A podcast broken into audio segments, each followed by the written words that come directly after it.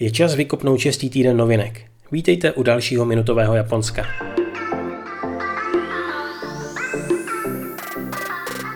Jestli se chystáte do Kyoto, dávejte bacha na to, co si fotíte. V populární čtvrti Gion totiž od minulého týdne nově platí zákaz focení vybraných míst bez povolení. Jinak vám hrozí pokuta až 2000 korun. A pokud si budete chtít vyfotit Majko nebo Gejko, jednoduše řečeno gejšu, zeptejte se nejdříve, jestli opravdu můžete. Tohle celé je názorná ukázka toho, jak dopadá nevhodné chování turistů. Znáte pojem hikikomory? Tak se označují lidé, kteří se uzavřou před světem. Zůstávají doma, nepracují, nechodí do školy a nemají kontakt s okolím. Pro Japonsko je tohle docela velké téma a deník Asahi Shinbun teď ve svém průzkumu zjistil, že nejvíce takových lidí je mezi čtyřicátníky. Ve věku od 40 do 64 let je těchto hikikomory dokonce přes 600 tisíc, což je polovina z oficiálního čísla pro celou zemi.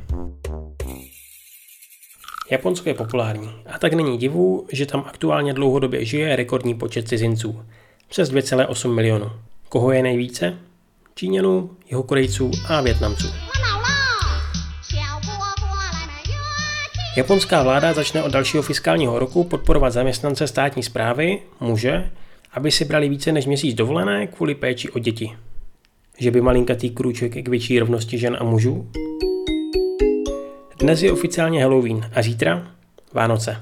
Minimálně co se týče výzdoby japonských měst.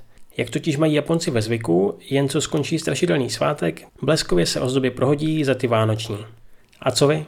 Už máte dárky? Jestli ne, tak utíkejte nakupovat a uslyšíme se za týden.